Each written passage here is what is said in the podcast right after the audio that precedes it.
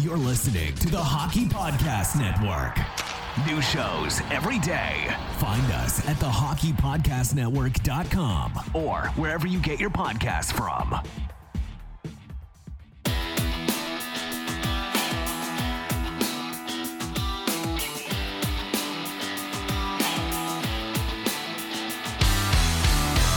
Welcome to your Canadiens Connection on Rocket Sports Radio. This premier hockey podcast featured on allhabs.net brings you the latest news, in-depth analysis, and expert commentary about the NHL's most storied franchise, the Montreal Canadiens, hosted by Rick Stevens with Amy Johnson and Chris G. Our team of credentialed journalists provides behind-the-scenes insight on the Canadiens, designed to inform, entertain, and engage Habs fans around the globe. We are proud to be the trusted source for all things Habs for more than a decade. This is the Canadiens Connection Podcast.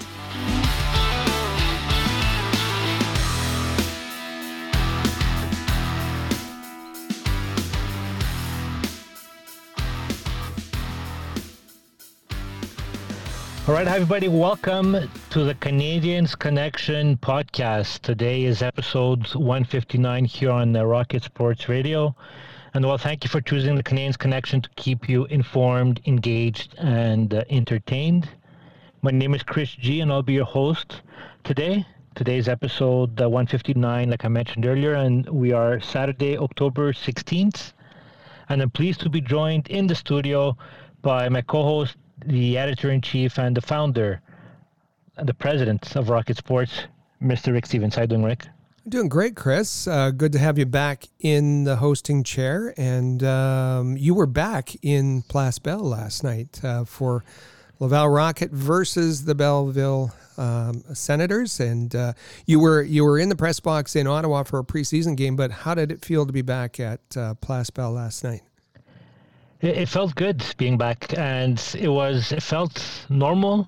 There was a lot of people. Like last season, I had a chance to attend a couple of games at the Bell Centre in front of no crowd, and that was different. But last night at Place Bell, it felt great. A lot of people, a lot of noise. They were excited. They got a good result as well with the Rocket winning 6-2.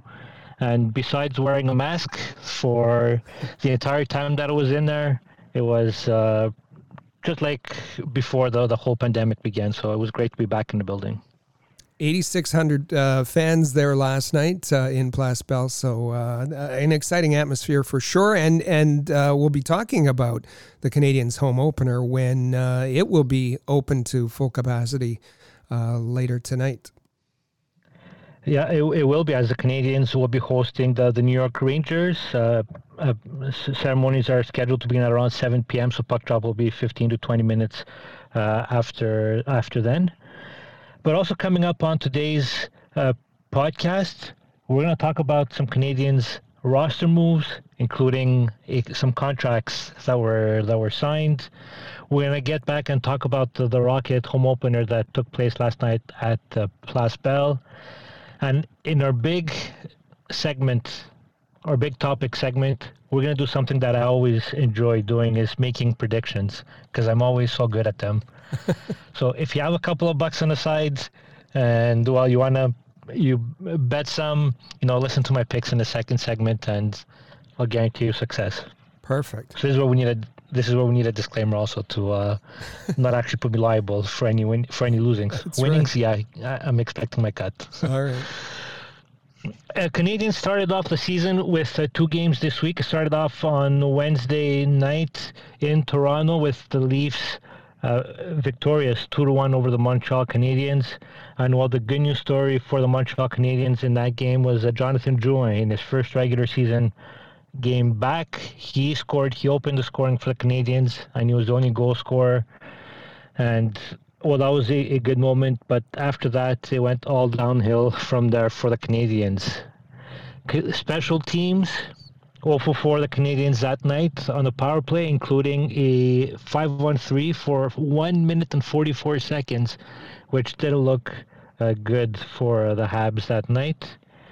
And then the following night, on Thursday, Canadiens headed to Buffalo in what, well, everybody was expecting this to be an easy win. It was an easy win for the Buffalo Sabres as they came out victorious 5-1. And this game was ugly from beginning to the end. There wasn't many positives following the game in Buffalo. Even when Dominique Ducharme was asked after the game, is there anything positive you could take from this game? And he said, no, if you want, you go find one. Like, he didn't have anything positive to come out from that game. Chris Wideman was the only goal scorer for the Habs that night. And then, once again, special teams was the story in that matchup. Canadiens 0 for 4 in the power play once again. And on the penalty kill, well, the Sabres scored 3 power play goals on the Canadiens to give the Canadiens a 0-2 record 2 games into the regular season. And, well, if you want complete post-game reviews of the games and comprehensive previews, don't forget to check out allhabs.net to check that out. So bookmark that page to get the complete coverage. But back to the games, Rick. You know, we always say that preseason isn't important. You know, like, those games don't count, they don't matter, etc. But the start of the Canadian season in the first 2 games, it seemed to be a continuation of the preseason. That's absolutely right. If you count the preseason record, the Canadiens are now 2-6 out of the gate, and yeah, the preseason doesn't. The points don't matter, but the way the team plays, I think, does matter. And there's kind of been a continuation and a similar kind of play that we saw in the preseason. In the preseason, in all but one game. 5-on-5, the Canadiens were dominated in shot attempts, and that's continued in the 2 regular season games that we saw, particularly against Buffalo. They weren't generating many high danger scoring opportunities, and this is kind of odd from. We expected that there would be a lot of offense, and maybe the Canadiens' trouble would be on defense, and that they would be left to kind of outscore the mistakes that they made on defense. But the 2 goals in the first 2 games total, they're not generating a lot of offense either. So a curious start and a difficult start out of the gate. And as you said, Dom Ducharme didn't have much good to say. And in fact, he was kind of critical of the players, saying that maybe they were reading their own press clippings over the summer and got big heads because they were told how wonderful they were for making it to the Stanley Cup final. And when you talk about the goal scored by the Canadiens, it came from unlikely sources also. Mm-hmm. It came from Jonathan Drouin, like, not somebody who's expected to be like a top scorer on the team. Like, he's more of a playmaker than a goal scorer. And it came from Chris Wideman, who's an offensive defenseman, but it's where's the scoring coming from anybody else on the team? So not a good start for the Canadiens. So almost a must-win for the Canadiens in Game 3. In Game 3 at home, which sounds crazy, but there's some stats out there. You've probably seen them. The teams that start the season 0-3 have a very small chance of making the playoffs. So, very important game with a Bell Centre crowd behind them tonight against the Rangers. Is it too soon to look at sports club stats for the chance of making the playoffs for the Canadiens? Maybe a little bit. Okay, well, just in case, if you're wondering, the Canadiens right now stand at 29.8% chance of making the playoffs. All right. As we speak. So it's not looking good. We're only 2 games in. It's crazy. But anyways. All right, let's move on to some roster news. The big story one of the key stories coming out of training camp was the Canadiens' injury list kept getting bigger and bigger and bigger as the days went on. So lots of changes happened to that list over the last couple of days, even the last couple of hours. So Mike Hoffman, he was on the ice for the practice for the first time with his teammates today. He won't be in the lineup against the Rangers, but he may be back on Tuesday or Thursday of next week. The power play needs him, obviously. Yeah, they do need him. Joel Edmundson, you know, he's still out for another 2 weeks, but they've been telling this since the start of the season, and the defense needs Joel Edmundson as well. Sami Niku, he was out with a concussion, but Dominic Ducharme said on Saturday morning that he's been cleared to play, but won't play against the Rangers. We also have Paul Byron, who is on the long-term IR, so he's still scheduled to return, end of December, but he started skating as well. And Matthias Norlander, who's been away injured, undetermined what the injury is, but he started skating as well this morning.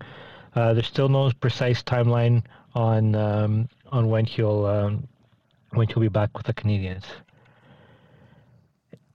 We have some news regarding Shea Weber and the long-term injury status of him, because even before training camp started, there was talks on maybe how the league would be checking the situation out, because of Shea Weber was there, played up to the last game of the Stanley Cup Finals, and then I guess suddenly his career is potentially over, is what the news said. But the Canadiens did present a long-term injury letter to the National League on Wednesday, and Rick Bill Daly said that for now the league is okay with Shea Weber going into that status. The interesting part of the statement, and this statement from Bill Daly was pretty short, but the interesting word, there was one word in his statement that I found interesting. The statement, according to Pierre Lebrun, was, "We are not currently challenging that Shea Weber satisfies the CBA requirements necessary to qualify for long-term injury relief." The word in there is currently. So this is something that it sounds like the league is going to be reevaluating on an ongoing basis, because there has been some questions from other teams about Shea Weber. How can it be that he played 25 minutes a game in the playoffs and then is just unavailable now? But Pierre Lebrun said that relates more to the injuries, the multiple injuries that he had, and said that it was, it was just miraculous that he was able to play at all and play during the playoffs with incredible pain throughout. And so he said that the NHL will continue to do its due diligence. I know that some fans have said, maybe this is a Kucherov situation, and they would be back for the playoffs if the Canadiens qualify. Pierre Lebrun said that's very, very unlikely to happen. He sees it more as a Brent Seabrook kind of situation than a Kucherov situation. And he added, Pierre Lebrun did, and I'll quote him here, "I don't think we're seeing Shea Weber ever play again." So that's tough to hear for Montreal Canadiens fans. It is for sure, and the Canadiens and the fans slowly are going to have to start preparing with life without Shea Weber. Sounds like it, but hopefully, hopefully not. But let's just hope. Number one thing that's important here is the health of the human of Shea Weber himself, like the human being, like all of us. So we'll see if there's any developments on that part in the weeks or months to come. In other roster news, on Monday, the Montreal Canadiens placed a claim, and they picked up Adam Brooks off waivers from the Toronto Maple Leafs organization. And Rick, Adam Brooks, he doesn't have much NHL experience, has spent most of his time in the AHL, but at least for now on the roster, he's the number 13th forward, and seems to be like a spare part down the middle. And as we understand, he's a player that the Toronto Maple Leafs were reluctant to put on waivers. There was kind of a choice between two. They had to send Brooks, and the Canadiens took the opportunity to claim him. Adam Brooks is 25 years old. And was an offensive center in the WHL, 2 seasons with Regina Pats, 120 points and 130 points in his final junior year, but hasn't been able to replicate that. As you said, 164 games at the AHL level, just 18 in the NHL level. So we'll see if he gets into the lineup. Or whether he'll later in the season help out the Laval Rocket. And in order to complete the 23-man roster that the Canadiens had to, well, not just the Canadiens, that the teams had to submit on Monday by 5 p.m. Eastern, while the Canadiens cut Cayden Primeau, they assigned him to the Laval Rocket, and they also assigned Cayden Ouellet to the Prince Albert Raiders in the Western Hockey League, and that's what rounded off the 23-man roster for the Canadiens to start the season as well. And both Caydens. Both Caydens. I'd spell differently, yes, but... spelled differently, exactly.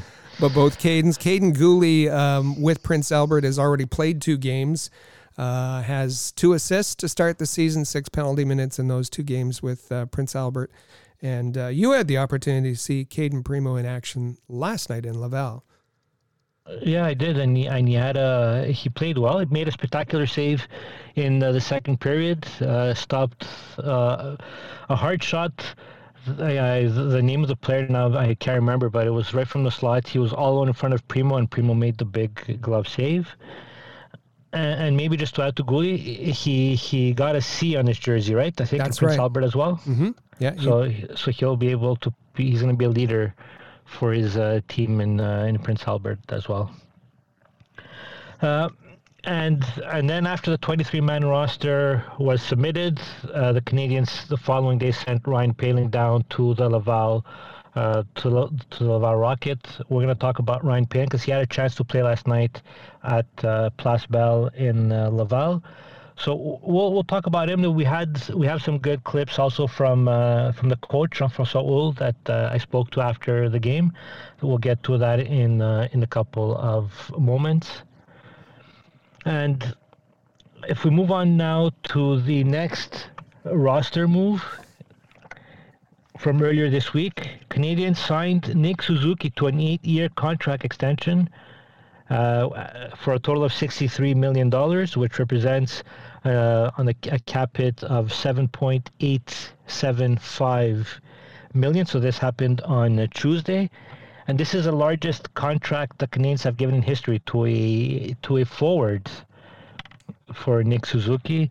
And there's one thing that I found weird was that when Nick Suzuki met the media, like Bergevin wasn't there, Molson wasn't there, nobody was there. It's just they just threw Nick Suzuki out there. But you know, we could blame COVID for that, like the Canadiens seem to blame everything for when it comes to communication.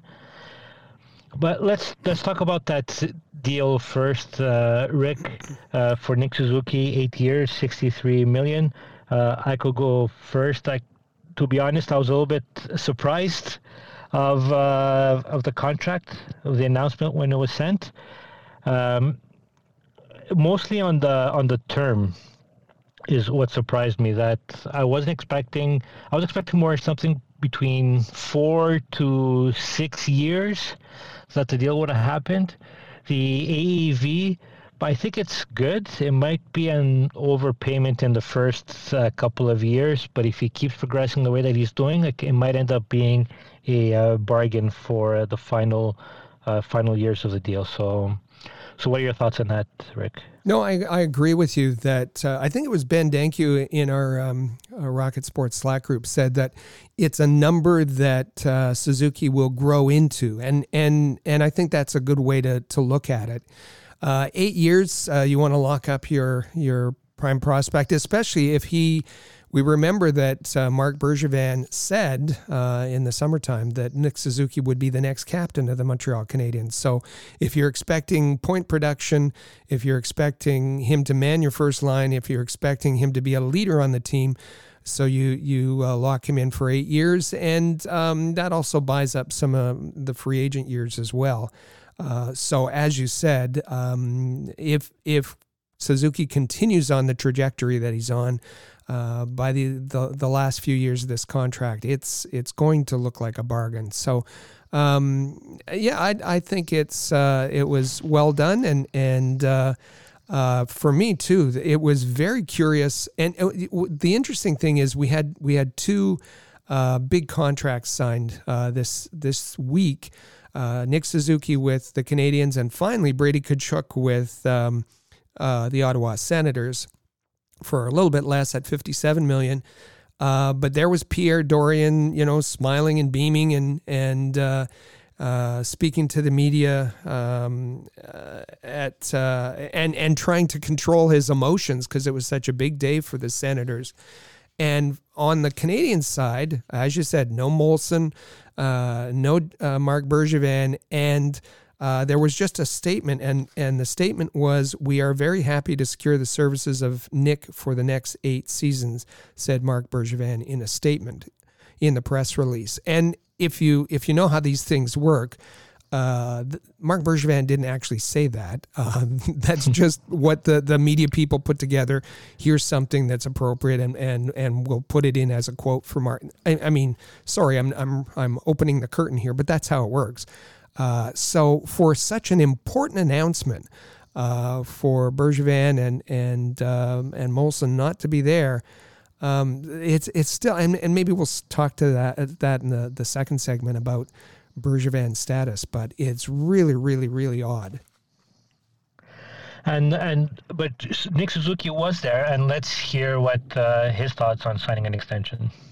Yeah, it's something both sides wanted. I love the city of Montreal. I love playing. I love being a Canadian, and to do that for hopefully the next 9 years is something I'm really looking forward to.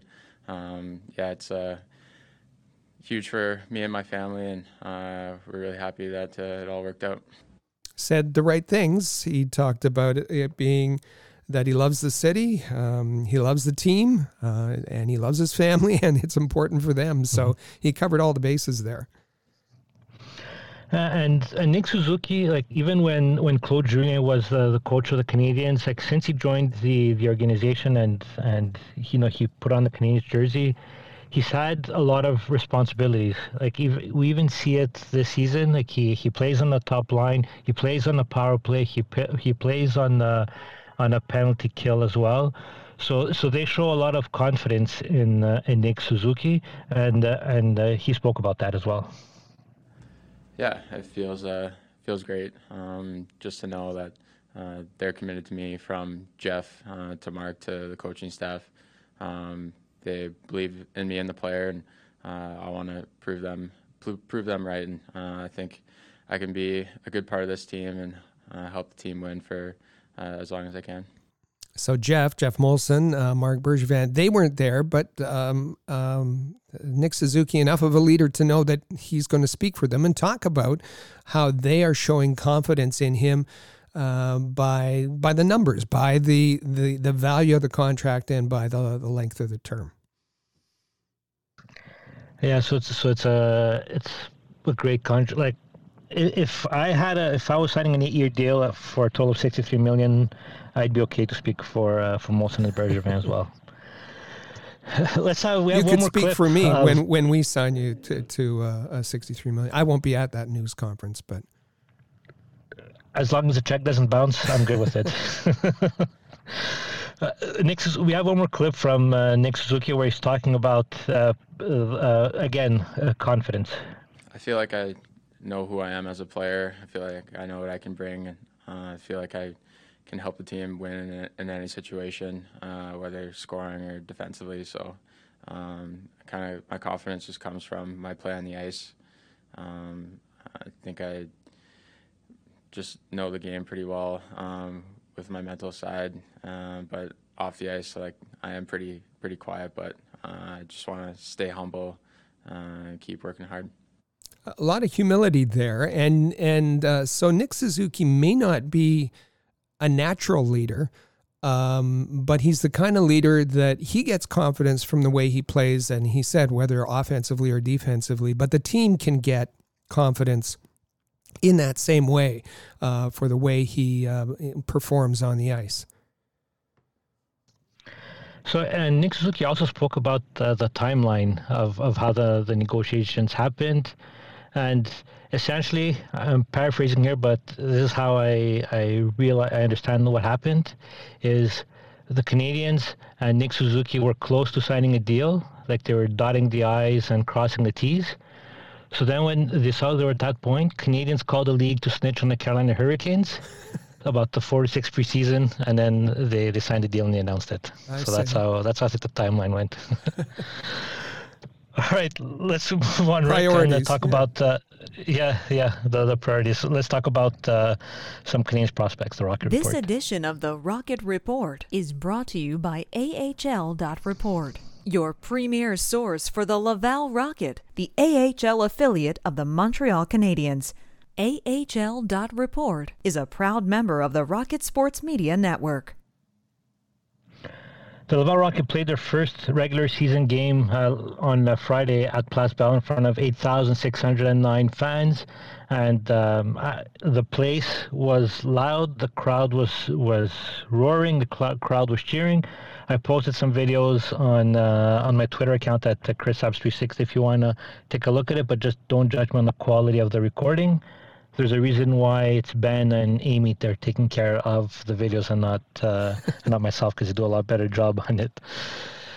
So the Rockets, they had a slow start. The first half of the period, it was Belleville who controlled the play. It was 7-0 on shots on goal, and then the things just turned around. The players after, and Jean-François said after the game that they felt that they were nervous start of the game, but then with thanks to the crowd as well, the momentum changed. They went into their direction and they ended up winning by a score of 6-2.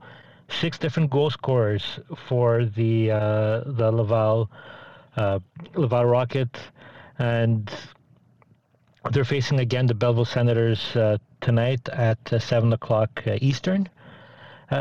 In the player introductions, before the game at Place Bell, we found out who the leadership group of the Laval Rocket.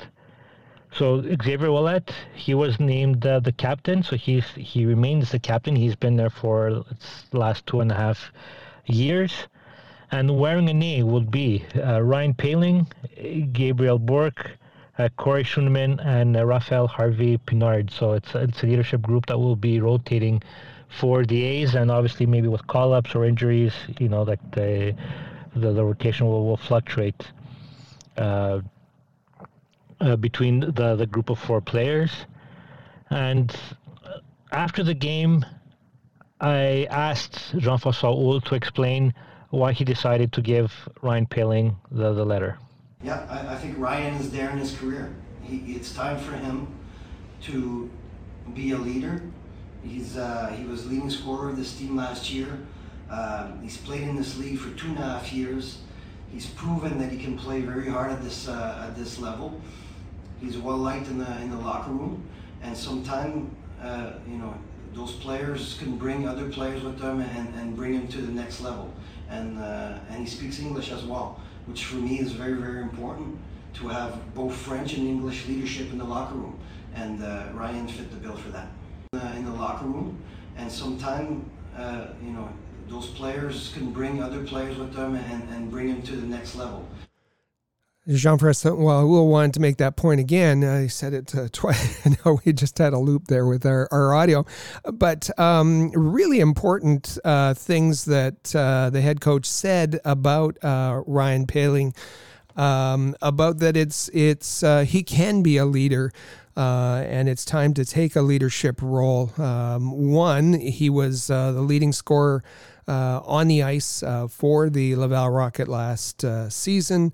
He's a proven power forward kind of player, that he's well respected in the dressing room, and he's able to carry people along with his play, is able to bring people along to play better. And we know that's what a leader can do.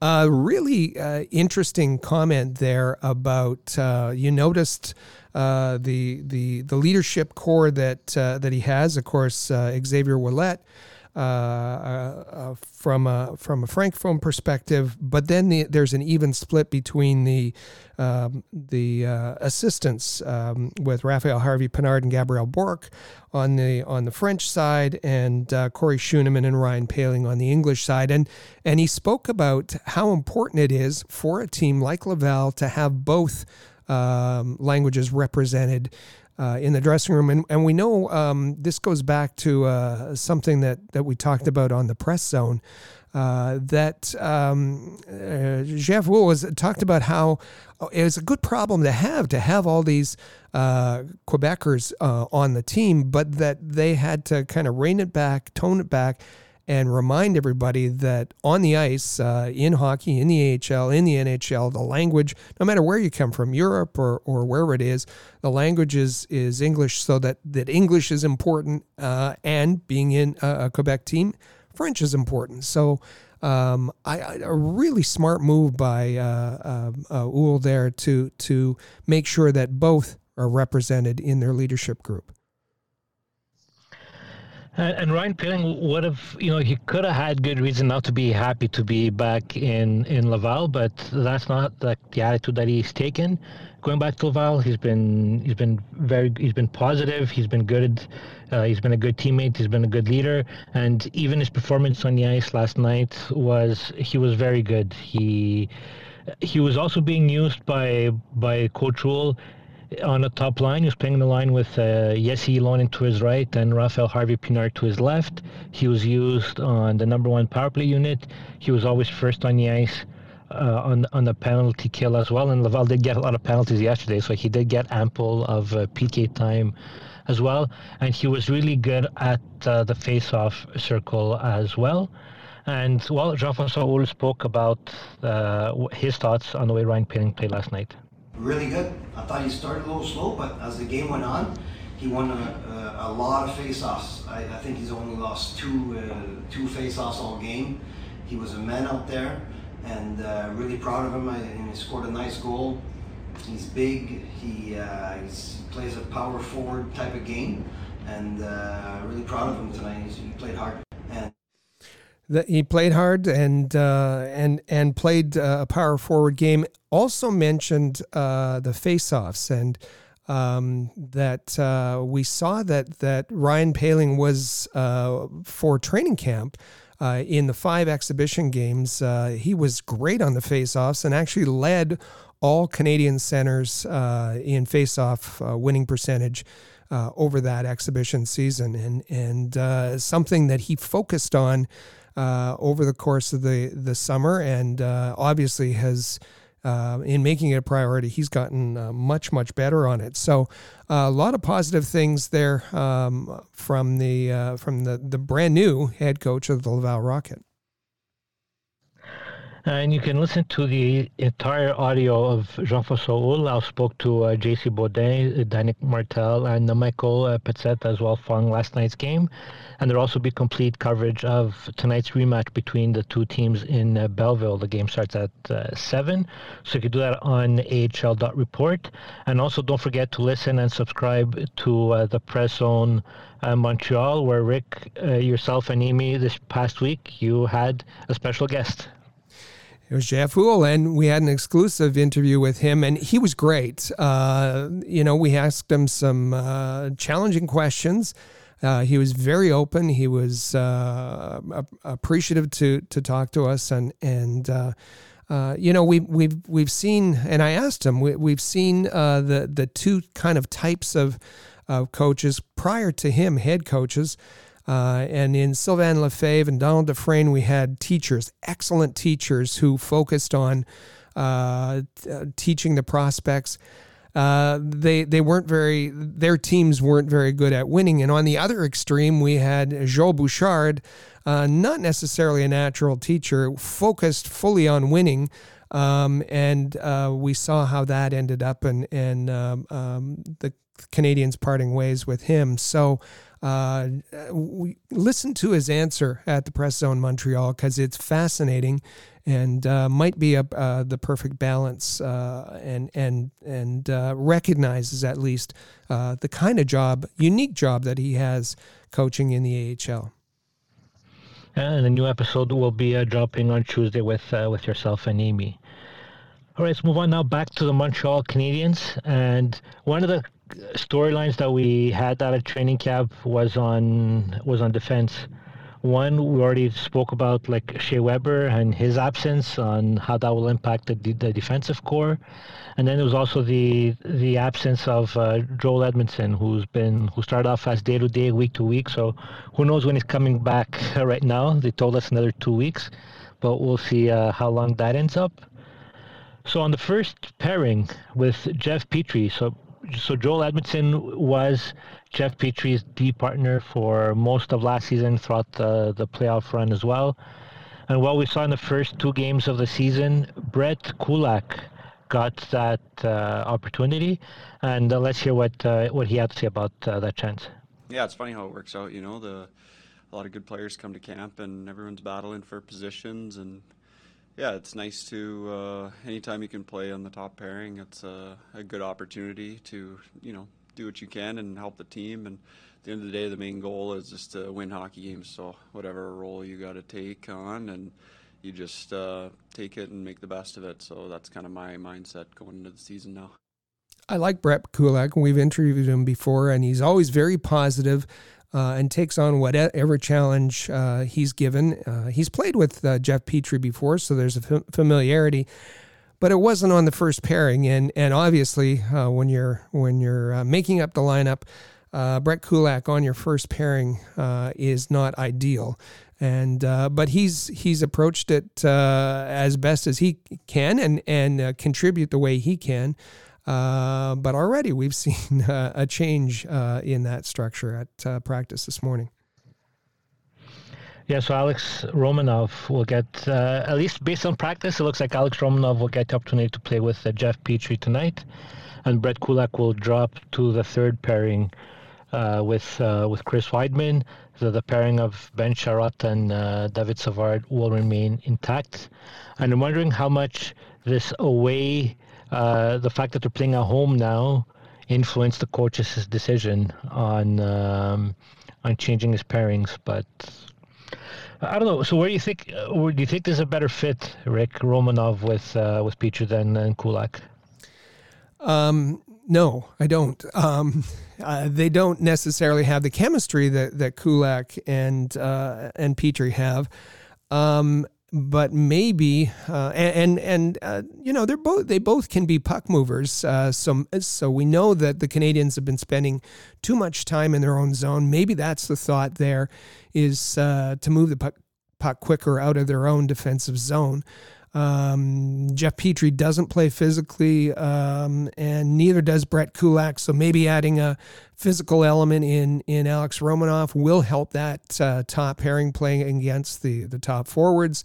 But you know, Romanov is a wild card, and he can play really effectively, and he can wander and look bad, and all that can happen, you know, in the same period of hockey. So he's got a lot to learn yet, and this will be a challenge for him. But good on Dom Ducharme for giving him the opportunity to take that spot for now until Joel Edmundson returns.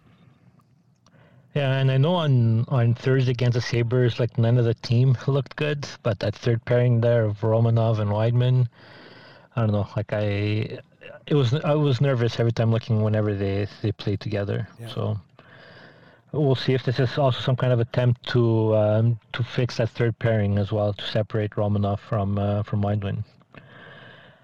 Heading into training camp, like I've voiced it on this podcast or in the Habs notepad as well, is that the center line is one that I've been concerned about even before like the Jesperi Kotkaniemi offer sheet. And while in training camp, the battle that was open there was for the number 3 and number 4 center positions. So Jake Evans, he has that number 3 center spot, and while on the 4th line center position, Cédric Paquette got the first opportunity in that role, and well, tonight he'll be there for the 3rd consecutive game.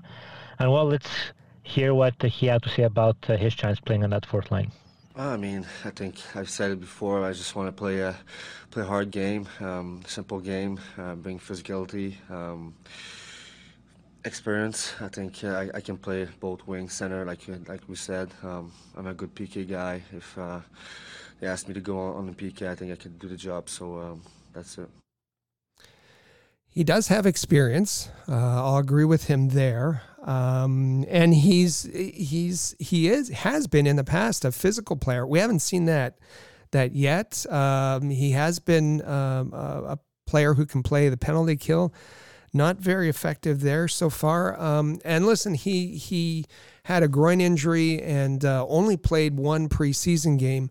For your 4th line, you want to at least be able to win faceoffs and have puck possession and tire out and have an energy shift. But you can't play that. You can't play that way when you don't have the puck. And Cédric Paquette has been, there's no other word than awful at the faceoff dot. 22%, I believe, in his one preseason game. And so far, in the 2 regular season games, he's won just 2 of 13 faceoffs for 15%. That's not going to do it. That's really not going to cut it.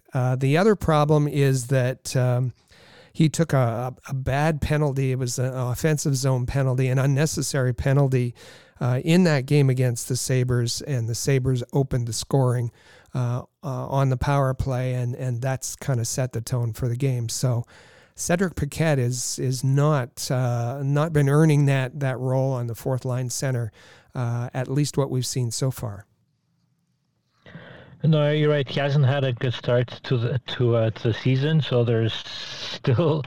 It's curious how long what kind of a rope will he get, Paquette, before any changes are made.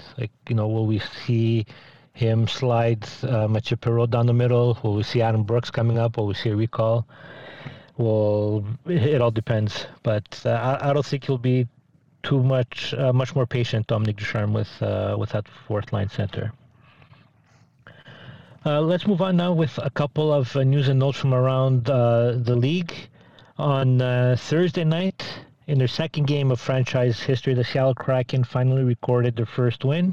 They beat the Predators, Rick, by a score of 4-3. Congratulations to the Kraken. And they're expected to be, by many of the hockey pundits, a playoff team. So off to a 1-1 start, and we'll see how that goes for them. And also out of Columbus, the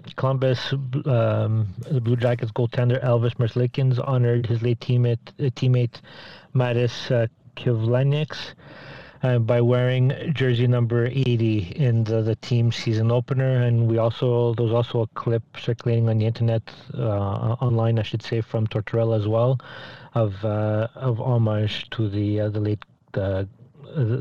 late Columbus Blue Jacket player. Yeah, Matisse Kivlenieks died tragically in a fireworks accident the July long weekend in the U.S., a goaltender, good friend of and countryman from Latvia of Elvis Merzlikins, and Merzlikins was obviously really devastated by the tragedy.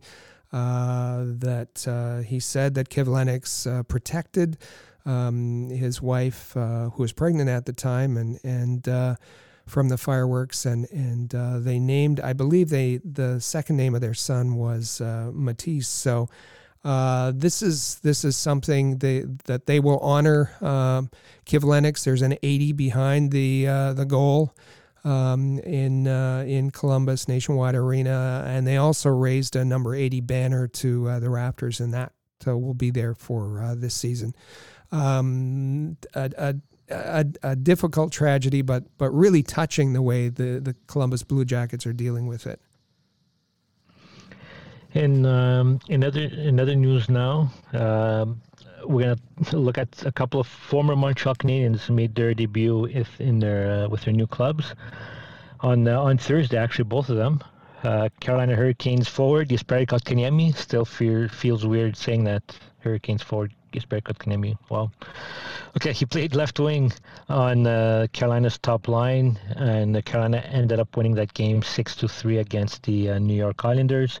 In 11:47 minutes of ice time, Jesperi Kotkaniemi took two shots on goal and finished the night at -1. Two former Canadiens on that top line with Carolina, Sebastian Aho and Jesperi Kotkaniemi, with net cash. Fun for Kotkaniemi because he got to participate in his very first storm surge after the home win. And later that night, former Montreal Canadien Philippe Danault, another something that. I'm not used to saying that yet. He made his debut in the Los Angeles Kings jersey, and the Kings won 6-2 against the Golden Knights on Thursday night. In Danault in that game, he played 17-31, took two shots on goal, scored one goal, which ended up being the game-winning goal as well, so he finished a +1 and went in the 8 for 18 in the face-off circle at 44%. It seems like Rick Lecchiata Bizarro night. Danault scored, and he wasn't good on the face-off. Complete opposite of what he was doing in Montreal. Yeah, exactly. So we'll expect Danault to score next in game 79-80 if the past is... No, he's expected to have a more offensive role in Los Angeles. Kopitar was very good as well, and so maybe Danault being there for some defensive assignments will free up Kopitar to be more offensive. Good luck to both Kotkaniemi and Danault this season, of course, except when they face the Montreal Canadiens. Yeah, and that's coming up soon, actually, for both of them. Before the end of the month, I think, for both of them. But those two names will definitely be talked around the Canadiens, especially this year. They'll be compared to anything and anybody. And their numbers will be twisted in the favor of whatever side of the story you're on. That's how it always works. All right, it's time to take our first break here on the Canadiens Connection podcast. Coming up next in our big topic segment, we're gonna have our Habs season predictions. Stay with us. This is the Canadiens Connection podcast on Rocket Sports Radio. Another week of the NFL season means another shot to win big at DraftKings Sportsbook, an official sports betting partner of the NFL. New customers can bet just $1 on any NFL game and win $100 in free bets if either team scores a point. The last 0-0 tie in the NFL was in 1943, so I'd say this is a no-brainer. If Sportsbook isn't available in your state yet, DraftKings won't leave you empty-handed. Everyone can play for huge cash prizes all season long with DraftKings Daily Fantasy Sports Contests. DraftKings is giving all new customers a free shot at millions of dollars in total prizes with their first deposit. Download the DraftKings Sportsbook app now. Use promo code THPN, throw down $1 on any NFL game, and win $100 in free bets if either team scores a point. That's promo code THPN this week at DraftKings Sportsbook, an official sports betting partner of the NFL. Must be 21 or older, New Jersey, Indiana, or Pennsylvania only. New customers only. Minimum $5 deposit and $1 wager required. One per customer. Restrictions apply. See DraftKings.com/sportsbook for details. Gambling problem? Call 1-800-GAMBLER.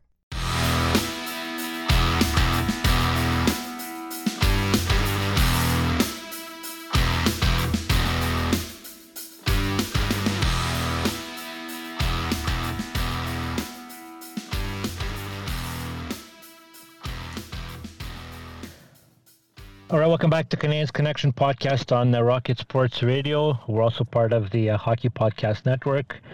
I'm Chris G, and you can find me on Twitter at ChrisHabs360. And with me in studio is the president and founder of Rocket Sports, Rick Stevens. And you can follow him on Twitter at allhabs. And don't forget, you can follow Habs Connection on Twitter, Facebook, Instagram. Again, that word, Instagram. And visit our website at CanadiensConnection.com. And don't forget to subscribe to the Canadiens Connection podcast on your favorite podcast player. So this is my fun part of the show. This is what I like to do. I like to make predictions. And while you could take our predictions, mostly mine, well, all of mine, and go to DraftKings and make your predictions and your bets accordingly to what you're going to hear in this next segment. And any of my predictions that agree with you, is that what you're saying? Yeah, when you agree with me, you're right. Okay. That's how it works. That's what I thought. All right. Yeah, and then for the ones that that I'll get wrong, I have plenty of time to come up with good excuses on why they went wrong, and somehow blame you for it. That's how it works. Yeah, I remember that. Yeah. All right, so we're gonna have some fun with this segment. Some fun. We're gonna record these predictions, and at the end of the year, we're gonna circle back on these. So the first category we're going to look at is goal scoring. So who will score the most goals for the Montreal Canadiens? We know the Canadiens have a lot of, players susceptible of scoring. There's Tyler Toffoli, there's Cole Caulfield, there's Mike Hoffman. And, I think I'm going to play the odds on this one. I think I'm going to go with Tyler Toffoli, I think, will score the most goals on the team. Last year he scored 28 goals in 50-odd games. I don't think he'll keep up at that pace. If he scores 28 goals in 82-game season, I think it'll still be a good year for Tyler Toffoli, but I'm going to stick with Toffoli as my pick. Well, you can take it to the bank because I'm going to agree with you on this one. Tyler Toffoli, and as you said, he won't be as productive, as prolific as in the goal scoring department as he was last season. His pace will reduce, but he'll still be up there when it comes to at the end of the season to the Canadiens' top goal scorer. So next, let's move on to the next category. So Rick, I don't want you to copy all my response because I know you're trying to bat 1,000 here. So the next category will be who will finish the team's leading point scorer. Well, we said that he would grow into the role. He'd grow into that contract. But I think Nick Suzuki is going to be... I struggle with this one a little bit because I think the Canadiens' offense is going to be...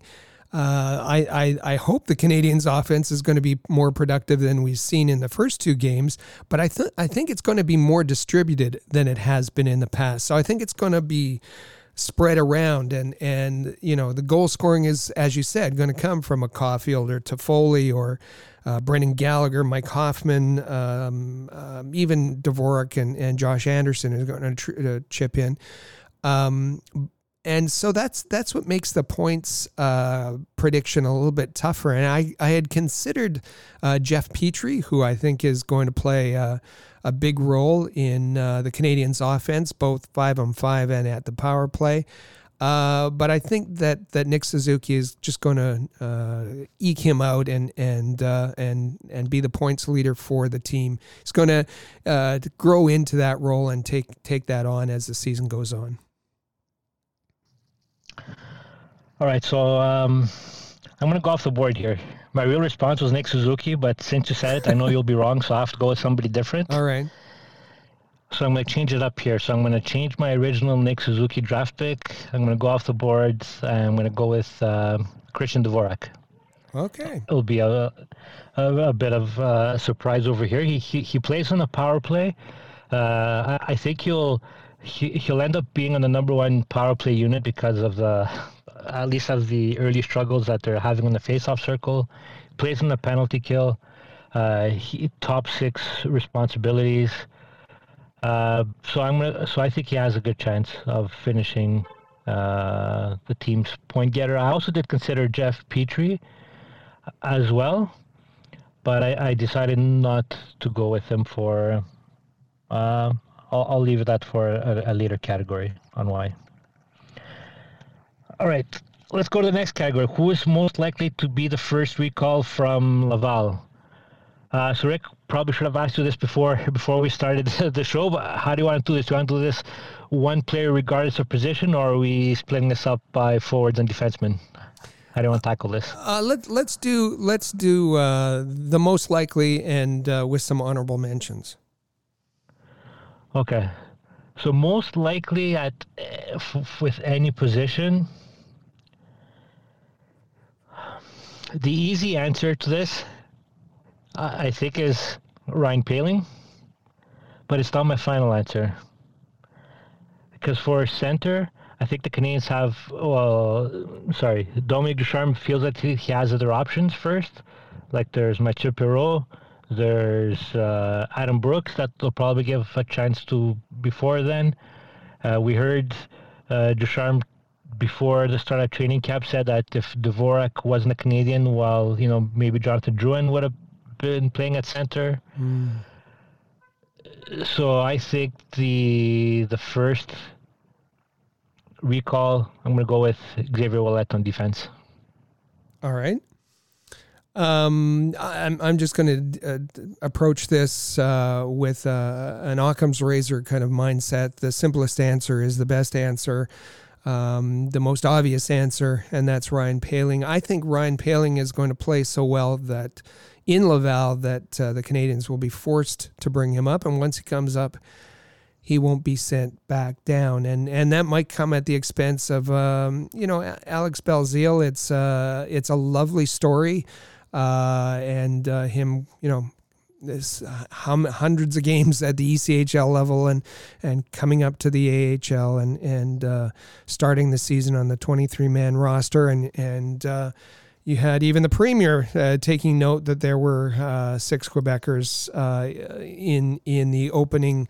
Francois Legault said six Quebecers with Alex Belzile. So he made special mention of that. And now that the Canadiens have got their mileage out of that, probably best for Alex Belzile to go back to Laval. And so I think it's going to be Ryan Poehling, a fan favorite. I mean, you know, the Canadiens like to generate some buzz with their call-ups sometimes. The shiny bauble, if they were on a fan pleaser, a crowd pleaser, that would certainly be Michael Pezzetta based on the way he played in the preseason. Not the right move from a hockey perspective, but it would be fun nonetheless. A less spectacular move would be Lucas Vedamo, and he has some experience, and I think he could, if they need someone for the fourth line, he can fit in it anywhere. The other name that fans will be thinking is Cayden Primeau, but regardless of how the goaltending performs, we really want to see Cayden Primeau in Laval take that net, get a lot of games, and as Stefan Waite said, get closer to the 100 or 150 games that he needs before he'd be ready to have a full-time gig in the NHL. Yeah, I think though, like if Montebo's next start goes the way that his first one did, that they'll be tempted to recall Primeau to help out. So Primeau was also on my list as an honorable mention as well, but I just think another move will come before then. All right, so the next category will be the player who is most likely to be traded. So Rick, what's your answer on this one?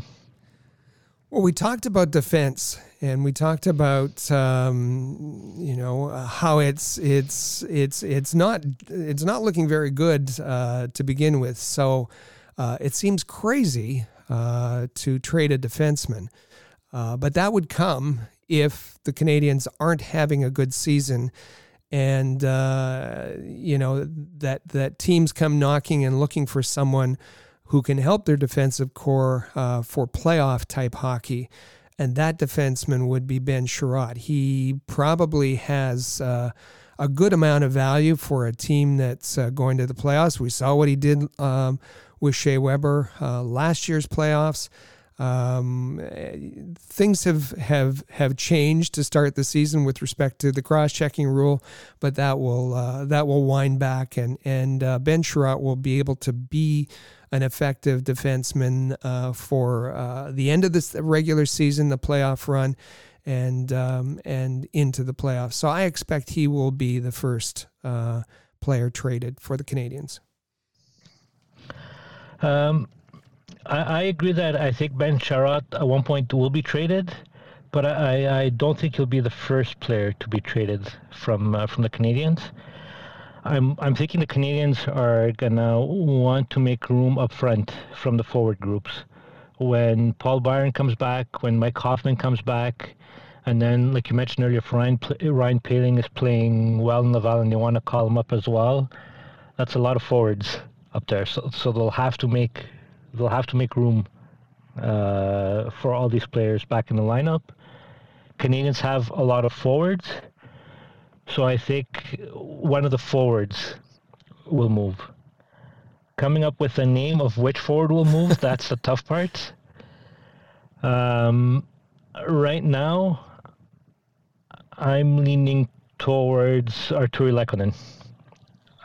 That's the name that I'm going to throw out there. That I think he's a good player. He delivers the kind of things that you don't see on the score sheet. He has a good cap hit. He's still restricted free agent. I think the Canadiens could get something decent, something that could be something valuable they could get from Artturi Lehkonen. Because I could have said Cedric Paquette, Mathieu Perreault, but what do you even get for those type of players? You can get nothing. You'll get future considerations for those type of players. So I'm going a little bit off the board here. I think it's a forward that will be traded by the Canadiens before Ben Chiarot on defense. What about if a team comes knocking looking for Joel Armia?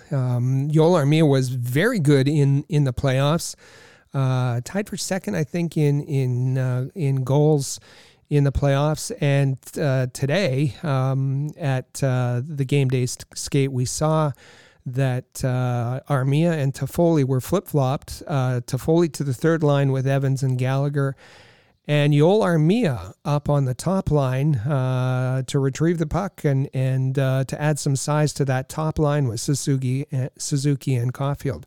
What do you think about Joel Armia? I think that's a good option as well, because like a team that's high on him, that likes him, they won't be afraid from the 4 years, like including this year, like the 4 year contract that he has. That's $3.4 million. It's a very respectable cap hit, so it's a good option as well.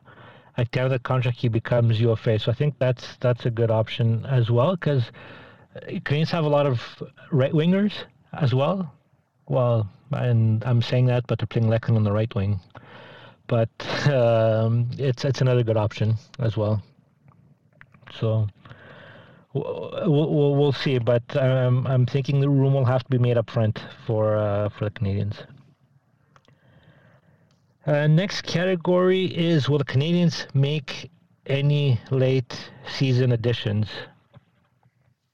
Go ahead.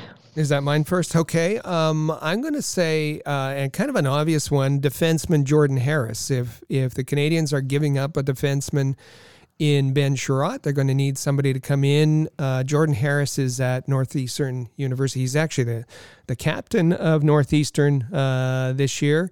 And we know that last year when, at the end of the college season, that Marc Bergevin invited two players, Cole Caulfield to come from Wisconsin and join the team, which he did, and Jordan Harris.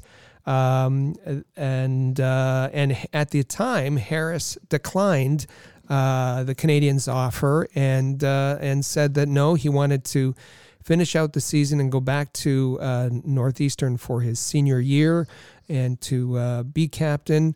And hopefully to go to the Frozen Four. So it makes sense the Northeastern Huskies once his season's done for Jordan Harris to be added to the Canadiens lineup? I'm going to play the odds here and say yes. Okay. That they will make any late season additions. That regardless of what happened, like it also depends if the Canadiens will be buyers or sellers towards the end of the season, which I guess we could transition to our next question was, will the Canadiens make the playoffs? So the answer to that, will the Canadiens make the playoffs? To me, the answer is no, that they're not going to make the playoffs. I think there's too many. Shea Weber's absence for the entire season. You know, Carey Price is out for at least a month, but who knows if it'll be longer, and if yes, how much longer. You know, Mike Hoffman, who was supposed to come in and help the power play, like he hasn't even had training camp with his teammates yet. He's in a brand new team. He hasn't. He'll have to adjust as well. They're gonna have to find a new line for him, a line that works. There's Joel Edmundson, who's injured as well for who knows for how long. There's a general manager who doesn't have a contract, so that's another distraction off the ice as well. There's just the Canadiens being in a tough division with other good teams as well. That makes it tough. So I think there's too many things going on with Montreal that they won't make the playoffs. And yes, they're off to an 0-2 start as well. And I'm taking the odds, according to sportsclubstats.com, that they won't make the playoffs. So back to the previous question, will there be any late season additions? I think considering that, I think that the Canadiens will be sellers at trade deadline. Any additions that there would be, it would be players like you mentioned, like Jordan Harris coming to join a team. So all that long answer, Rick, to tell you the Canadiens won't make the playoffs. And I'll agree with you. Sports Club Stats says 29%. The Athletic says the Canadiens have a 23% chance of making the playoffs. And listen, it was going to be tough for the Canadiens to make the playoffs before the news of Carey Price was announced. And with Carey Price missing the month of October and possibly longer, the Canadiens, if they get off to a poor start, that's a tough hole to dig out of, especially in the era of the bonus point.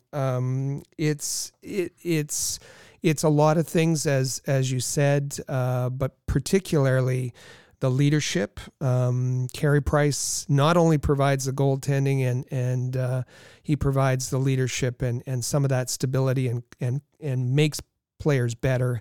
Carried the team to the Stanley Cup final, along with Shea Weber, who provided, just rock solid leadership.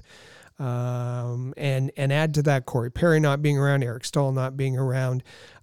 It's going to be, I think, a difficult season for the Canadiens. The uncertainty in the front office and it's going to be a monumental challenge for the Canadiens to make the playoffs this season. So our next prediction will be on who is most likely to have a disappointing season. So Rick, why don't you start us off with that? I don't want to answer this question. I really don't. But in my gut, and I should say that loved Jake Evans, loved him when he was at Notre Dame, loved him when he was in Laval. And I wanted Jake Evans to have, to have that third center spot on the third line. And I want him to succeed with all my best wishes for him. I'm just concerned about the injuries. And we saw how his season ended. How things happened last year. He's into his fourth concussion. We saw him hit hard in the preseason, and he, to be honest, he didn't have a very good preseason. I think that, and I hope this doesn't happen, but I think that Jake Evans will be disappointed in how this season turns out. Yeah, I don't know if saying that's a good choice because, like you said, it's a kind of tough, difficult question to answer. So, and also for Jake Evans, it's also like the role that he's in. Jake Evans right now, like he shouldn't be a third line center. He's more of a fourth line center and those type of responsibilities. And we're even going to see him against the Rangers on Saturday night. He's going to play with Tyler Toffoli to his left and Brendan Gallagher to his right. Toffoli is a goal scorer. Gallagher, he's scored 30 goals several times, so his expectation of that line now to go out there and produce, the answer to that I would assume is yes, and then it's Jake Evans right center for them in that kind of role. So I don't think his role as a number 3 center is going to help him either to have a good season. I had 3 names in mind. I was hoping you choose one of them, so like that my list goes down to 2. So I'm going to go with... I'm going with... my answer would be David Savard as my pick to have a disappointing season. And I think that's because the expectations are high for him. We heard Dominique Ducharme, we've heard Marc Bergevin, who said that Savard can play Shea Weber minutes. And I think expectations of him will be that he plays the same shutdown role like Shea Weber does. And he's in a new team. He's... he's not off to a great start. Like I think on defense in general, they're not off to a good start. So I think we'll be left in our appetite, like they say, at the end of the season, and we'll have concerns of that contract as well if he signed with the Canadiens. Yeah, I agree with you there. He was I was debating between the two of them, and it's about expectations. I think that David Savard is on the decline. And he was in Columbus. When he moved to Tampa, they were able to use him in a limited role in, 13, 14 minutes, third pairing with Mikhail Sergachev. And to expect that he's going to take the minutes and eat the minutes that Shea Weber had. I think that's beyond him right now at this stage in his career. Plus, he said he's really struggling that the Canadiens play a different defensive system than he's used to, and he's had trouble during the preseason. Hopefully, he's got a lot of experience that he should be able to get over, but maybe the expectations there are a bit high for him. So it kind of reminds me of another defenseman Canadiens had signed as a free agent that had the similar words. Uh-huh. I won't mention who the other 2 players were on my list because I don't want to jinx them because I know my predictions will be right. So if I add the other 2 players, well, I'm going to jinx them to have a bad season. So right. I wouldn't want to do that. All right, next question that we have is, will Cole Caulfield have a Calder-winning season? So I'm going to play the odds here and say no, that he won't win the Calder. But I think he has a chance of being in the conversation of a Calder. So maybe like a nominee for it, like in top 5, etc. I think that's possible because he's going to play on the power play. He's going to get a lot of 5-on-5 time as well. So I think he definitely has a chance. And even the Hockey News predicted him as he was projected the Canadiens leading scorer for Cole Caulfield on the Hockey News, which was found a little bit odd. So that's my answer. I think he'll be in the conversation, but he won't win the award. I'm going to differ with you here. I'm going to say Cole Caulfield will win the Calder as best rookie. He's not going to get to those lofty projections. I'm talking about him scoring 30 or 40. And he's not going to get there, but he's still going to be very effective for the Canadiens, scoring maybe 25 goals. Cole Caulfield set his sights when the season began last year on winning the Hobey Baker. He did that and got promoted to the National Hockey League. He's very focused. He's very driven. He's used to getting his way. Now that said, there are lots and lots of very good rookies in the conversation. And I like Trevor Zegras with the Anaheim Ducks. We remember that it was Trevor Zegras who tweeted that Cole Caulfield would score 40 this year. There's Spencer Knight, rookie goaltender with Florida. Quentin Byfield, injured now, but in Los Angeles. Lucas Raymond in Detroit. Nick Robertson in Toronto. Moritz Seider in Detroit.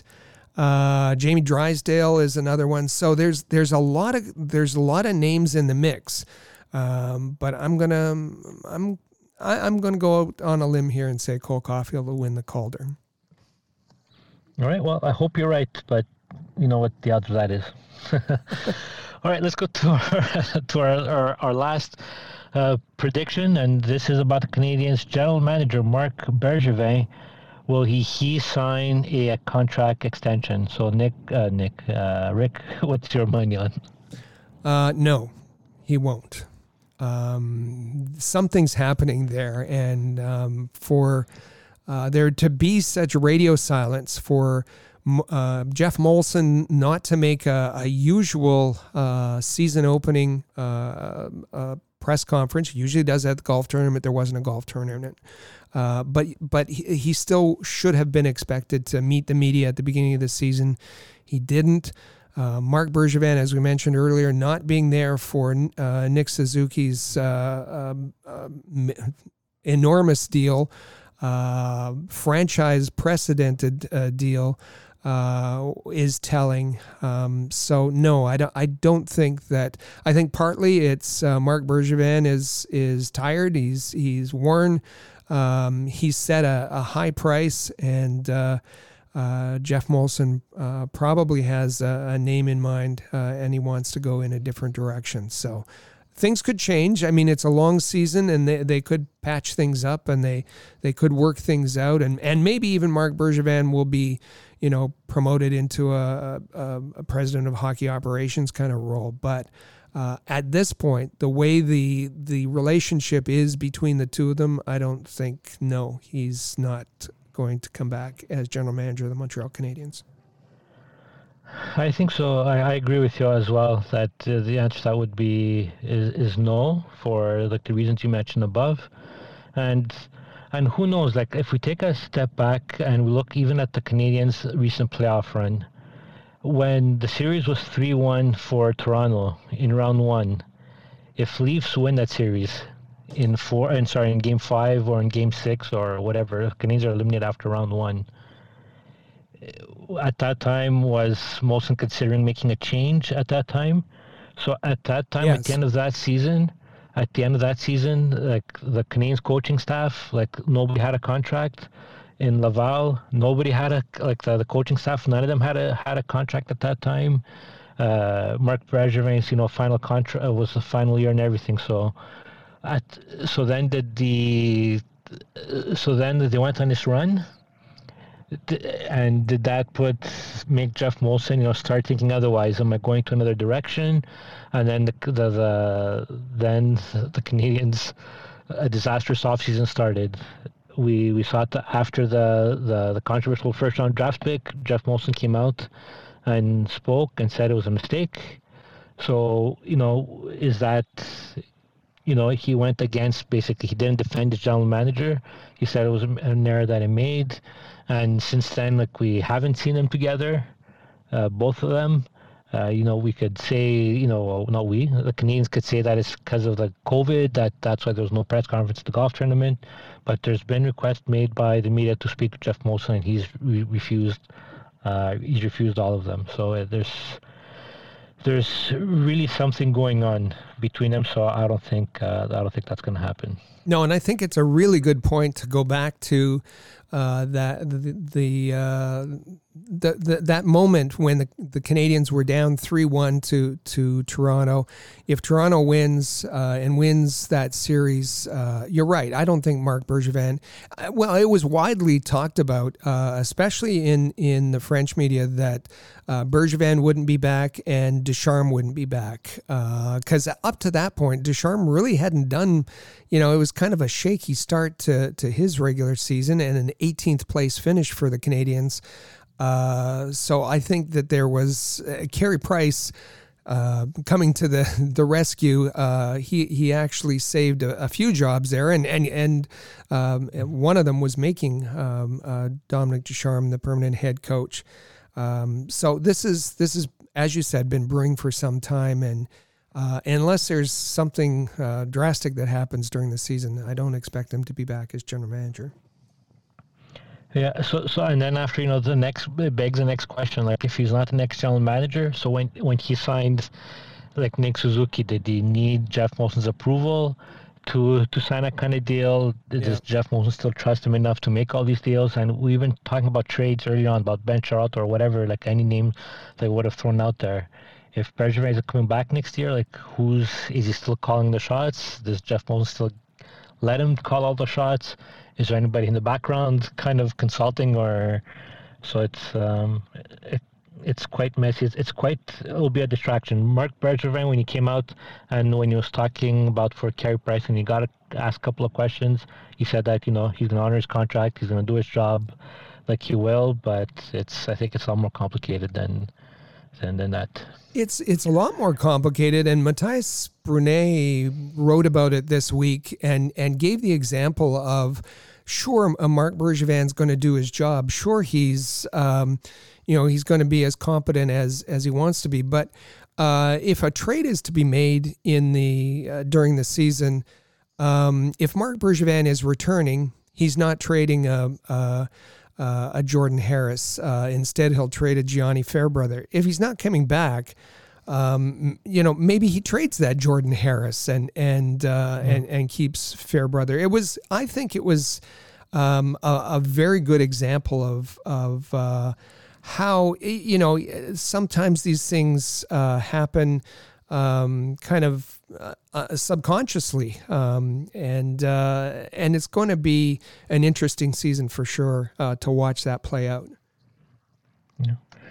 All right, we're going to take our final break here on the Canadiens Connection podcast. Hope you enjoyed our little predictions that we made here, and we'll definitely come back to them later in the season, and I'll be able to make fun of Rick for the picks that he made wrong. But meanwhile, when we come back, we'll talk to you about what to expect this coming week. Stay with us. Listen to the Canadiens Connection podcast on Rocket Sports Radio. The Canadiens Connection is proud to be a partner of Rocket Sports Media, digital media publishers of sports and entertainment websites. Their mission is to build a worldwide network of sports fans who are informed, engaged, entertained, and connected. Learn more about RSM, its team, and its portfolio of brands at rocketsportsmedia.com. I bet you enjoy sporting your best Habs jerseys, dressing up your kids and pets in the cutest Habs gear, and showing off your decked-out hockey cave or fan inc. Well, don't just show your friends, show your Habs. The team at All Habs wants you to boast your finest pictures for our global network of Montreal Canadiens fans. Include the hashtag #ShowYourHabs when posting your fan photos on Twitter, Facebook, or Instagram. Then log on to showyourhabs.com to see your entries, along with photos and posts from Habs fans all over the world. A proud member of the Rocket Sports Media Network. If you're a business owner looking for the perfect platform to reach a targeted audience of customers, Rocket Sports Media is the solution. Our global hockey community provides unmatched social media reach to an attentive demographic of sports and entertainment fans. We can provide visibility to your company, helping you to engage and leverage this prime group of potential clientele. In addition, we also offer sponsorship opportunities for fan events and featured areas of website content, giving you name and logo recognition. Visit rocketsportsmedia.com to contact us regarding this unique marketing opportunity. for the most trusted source of news, analysis, and features about the Montreal Canadiens, their affiliates, and their prospects. Log in to allhabs.net, your year-round resource for anything Habs-related. That's allhabs.net.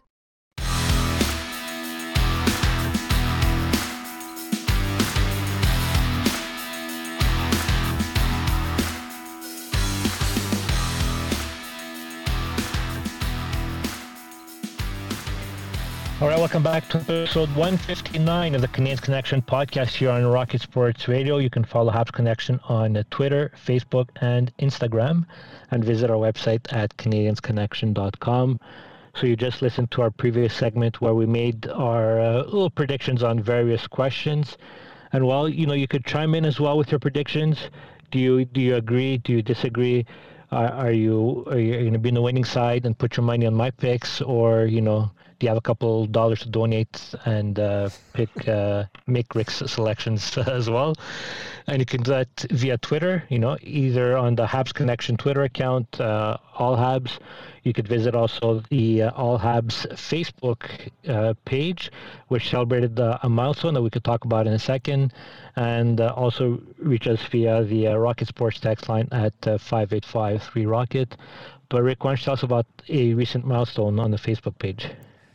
If you go to Facebook, if you're a Facebook user, go to facebook.com/allhabs, and you'll see a very active community there of mostly Habs fans, but we have fans from other teams join us as well. And we just went over the 50,000 fan mark. More than 50,000 fans have now liked the page and comment and get involved. We had more than 500,000 interactions in the preseason.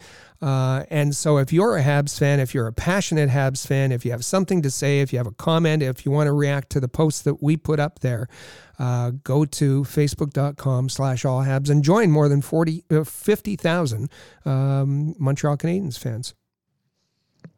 And every Monday morning on the Facebook page and on the other social media platforms, you'll see Habs Notepad written by myself that gets published early Monday morning. And on the rest of the week, you'll see the Habs headlines, game recaps, full Canadiens coverage of on allhabs.net and all the social media platforms. And we'll also see the Habs fan forum, Rick, that Ben that Ben publishes every week. Ben records them. Amy produces them, and there. If you go to our YouTube account, youtube.com/allhabs, you'll see a weekly post from Ben, usually around 8 minutes or so, and from a fan perspective, he talks about current issues, and the latest is the Canadiens getting back to business. And if you see that photo, the screenshot that accompanies the video, you'll know Ben's feelings about the Canadiens getting back to business and the results from their first two games. And speaking of videos, there was an ad that was circulating on social media this week of Alex Romanov in an ad. And it was quite the ad. Like, he's speaking French, and the first time I listened to that I heard that commercial, I didn't pick up that he was speaking French. It was when I read that they're saying, "Oh, look, Romanov's speaking French in this commercial." And then, like, oh wait. So then I had to listen to it a second time, and that's when I picked up that he's actually speaking French. So it's it was a fun way to see Romanov, and it kind of matches his personality as well. For sure. And, you know, if you're a gamer, this is a big week for you. NHL 22 is out and completely re-engineered and is a great game. And maybe your Canadians will do much better on NHL 22 than they're doing so far. But the other game that came out is Far Cry 6. Of course, the Ubisoft people from both Montreal and Toronto were involved in the building of that game, and Alex Romanov doing a commercial for them. His agent, when he put it out, called Alex the Czar, which I think is pretty good. And when I first heard it, I thought, wait a minute, that's not Russian. But yes, it took a listener to decide that it was French. But he's fantastic in it. He says that he's going to be bold when he plays the game, and certainly that's the way he plays on the ice as well. And in former Montreal Canadiens news, Craig Pattern was just placed on waivers today by the Anaheim Ducks. So we always like to keep connections here with former Montreal Canadiens. For sure. Let's take a look. The Canadiens have at the Canadiens' upcoming week. It starts off tonight, Canadiens' regular season home opener. It's against the New York Rangers tonight. Puck drop will be a couple minutes past 7 o'clock when, after the opening ceremonies. We don't know yet if it will be a full building. We don't know if the Canadiens sold out all the tickets. There are still tickets available, as of this morning, but for sure it will be a lot more than 7,500 people, so it will be a loud building at the Bell Centre tonight. And then on the Tuesdays, the Sharks are in town, and then on Thursday, Jesperi Kotkaniemi and the Carolina Hurricanes will be in Montreal to play against the Montreal Canadiens. So another three games for the Canadiens, and like we mentioned earlier in the episode, a must-win tonight again for the Canadiens against the New York Rangers, or the season's over. I'm exaggerating a little bit, but you know what I mean. For each one of those games, at allhabs.net, we have complete game previews and complete game recaps. So head to allhabs.net and take a look. Get ready for the game with the previews, and then we want to hear your comments. React to the game when the recaps come out. We want to hear from you in any form, whether it's commenting on the post itself or reaching out to us on our Rocket Sports text line, and that text line is 5853-ROCKET. This week we had a text from a Maple Leafs fan on the Rocket Sports text line, and they were obviously happy with that opening night win, and they sent us the Leafs celebration song on our voicemail on 5853-ROCKET. So Canadiens fans, we want to hear from you too. Make sure to fill that line. And Rick, you opened the door now speaking about the Toronto Maple Leafs. Like this morning, it was reported that Toronto will be signing Alex Bishop to a amateur tryout because Peter Mrazek, who got injured, he won't be able to play tonight, and the Leafs don't have enough cap space to call up a goalie from the Marlies. And the John Gibson watch starts, because I don't think you're going to the Stanley Cup final, which the Leafs want to do with Mrazek and Jack Campbell. Yeah, so I'm assuming the Zamboni driver was kind of busy today. So that's why they had to go to Alex Bishop. But just imagine if the Canadiens were in that kind of situation. Forget about it. But anyways, you opened the door for the Leafs, Rick, so I had to throw that in there. All right, so let's wrap it up, because when we talk to the Leafs, it means it's time to wrap up the episode, because this is when we talk about Leafs is when we start losing listeners on our show. So, Rick, another great week. A tremendous week, and we're going to be busy this week on both the Press Zone Montreal, and watch for that new episode to drop on Tuesday, and then we'll be back here next Saturday, October 23rd, with a brand new episode of the Canadiens Connection, episode 160. Yeah, and don't forget to subscribe to Canadiens Connection on any of your favorite podcast players, and the same thing for our sister podcast, the Press Zone Montreal. So thank you everybody for listening. My name is Chris G. You can follow me on Twitter at ChrisHabs360. Thank you for listening, and we'll come back and listen to our next episode of the Canadiens Connection podcast. Click subscribe so you never miss an episode of Canadiens Connection. Visit allhabs.net for breaking news about the Montreal Canadiens.